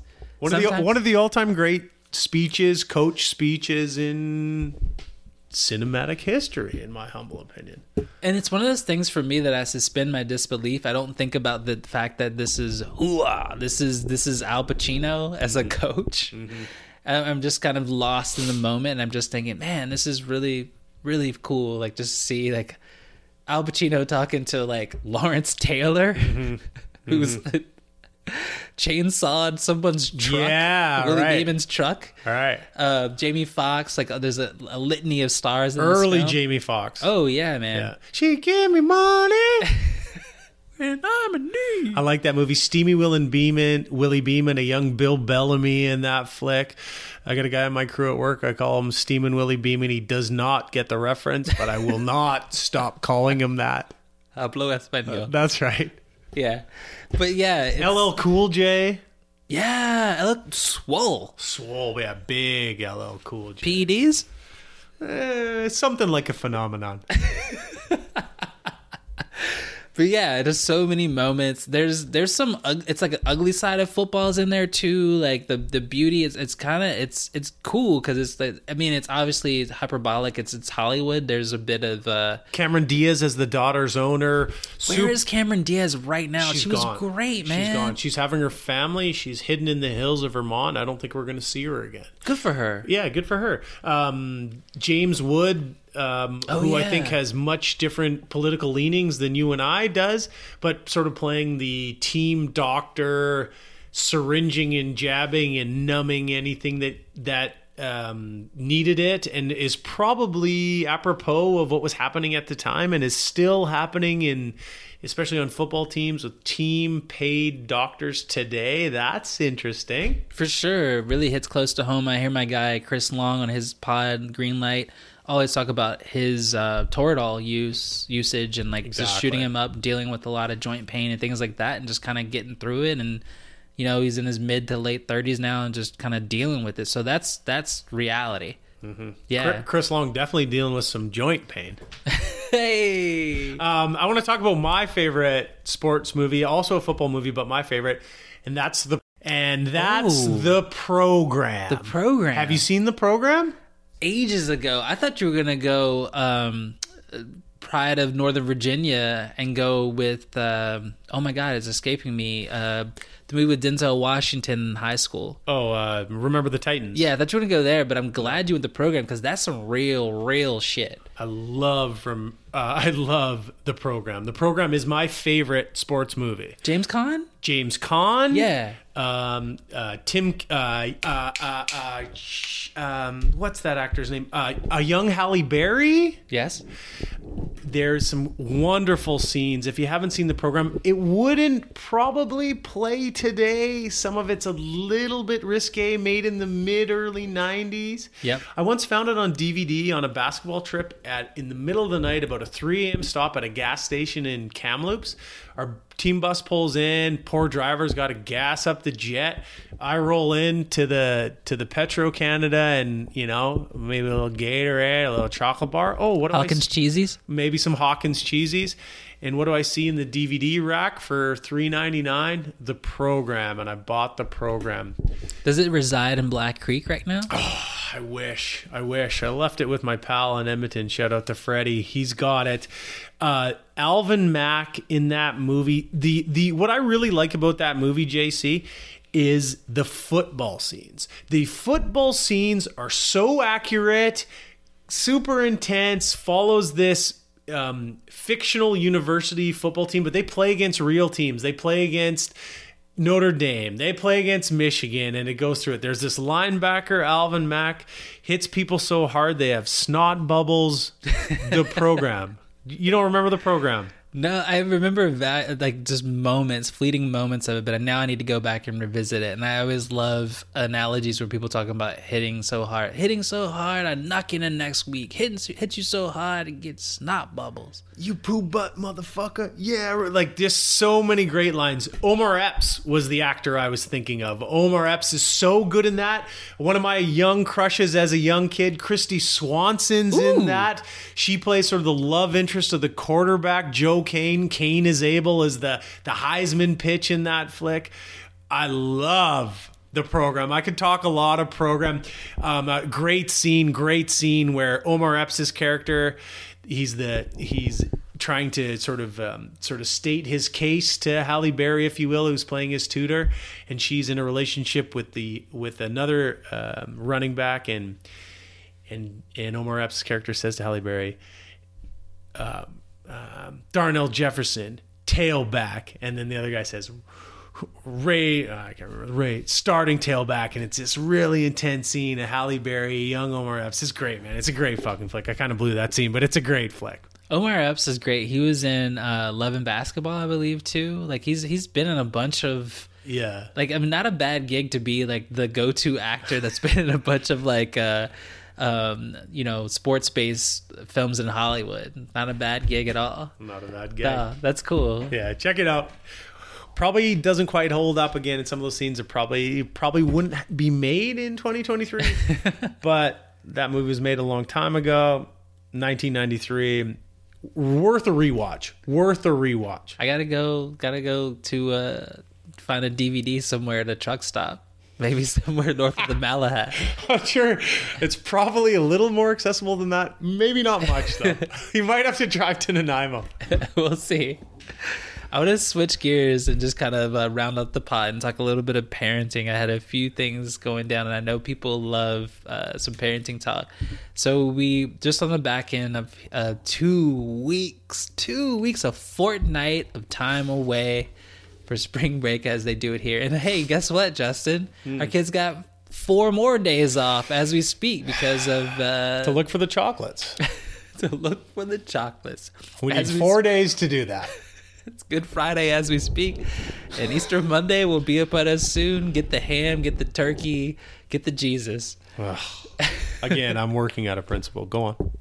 well, just wanted to recap some wins uh, from the the you know parenting uh, sphere during um during that time. And one of the things that was cool with me, you know, we're trying to be creative, find ways to get the kids outside. Sometimes they don't want to go outside. Hey guys, it's it's sunny outside. You've been inside all day. You should go outside. Nah, I'm gonna keep playing this Lego. But I'm trying to get the kids outside and trying to be creative, as I said. And got a new kind of innovated this week, JK. So we've long had these walkie talkies. We use them periodically, but kind of got buried in, in the in the rubble of all the different things we have in our living room. And the kids wanted to go out to the uh, nearby playground here where we live, and it was kind of like you know, kind of doing my thing. Had some stuff going on, and just why don't you guys go out? But you know what? You got to cross a main street here take the walkie talkies. We're gonna try this out. You take the walkie talkie. I'm gonna keep one here. We'll Yep. stay in uh, in radio communication. We'll just walk through it. A little bit of independence. Lots of excitement on their end. That sounds fun. Lots of nervousness on my end. Sure. So I walked them across the street because I'm just like I'm not taking that Sure. that L. If that happens, I mean, whatever. We're not, gonna, we're not gonna go there. We're Yeah. not gonna go there. Yeah. So get them across the street, and then it's like a hop, skip, and a joint. A joint. Got a hop, skip, and a jump to the where they need to be, and it was awesome. Nice. It was great. Dante's constantly hitting me. He's like, Updates? "Yeah, got to the tennis court. People playing pickleball. Got dog park. Everything's cool. No dogs here. Got to the, got to the playground. Da da da. And then at one point, it was just joyous laughter. He had just put his thumb down on the uh, the speak button or what have Yes. you, and it was just like I assume him on like a carousel or going down a slide or something, and it was like eight seconds of like non-contextual just joy. Glee. Yeah. Just Amazing. like I'm away from parents. I'm having fun. I'm in a safe environment. Yeah. Wee! You know, it was amazing. And That's it was the best. so good. It was so gratifying because I was just thinking, okay, Cool. We've set it a little standard here. He can get out, do his own thing. Yeah. With Nico, he's looking after his brother. They're having fun, but also feel like, you know, if they're in need or something happens, we had the conversation earlier. If X happens, you do this. If Mm-hmm. this happens, you do that And they've got you on the other end. they got me on the other end and I'm on standby. And then, you know, they came home, they're elated. I feel like they've reached a new chapter in their independence and sovereignty and it was great. And Nice. Yeah, it was cool just to have them, you know, have that autonomous like Yeah. 15, 20 minutes. And I don't know, I feel like it's Big step. Like a, a- nice step. yeah, it's a big win. So, yeah, man, it was great. That concludes another episode of the Sports Gloss. Thanks for hanging around and joining us. As always, you can find us on Instagram at the Sports Gloss. We're gonna be talking some NBA and NHL playoffs down the road, and I'll jump back into some tennis as well. As always, survive in advance. Peace.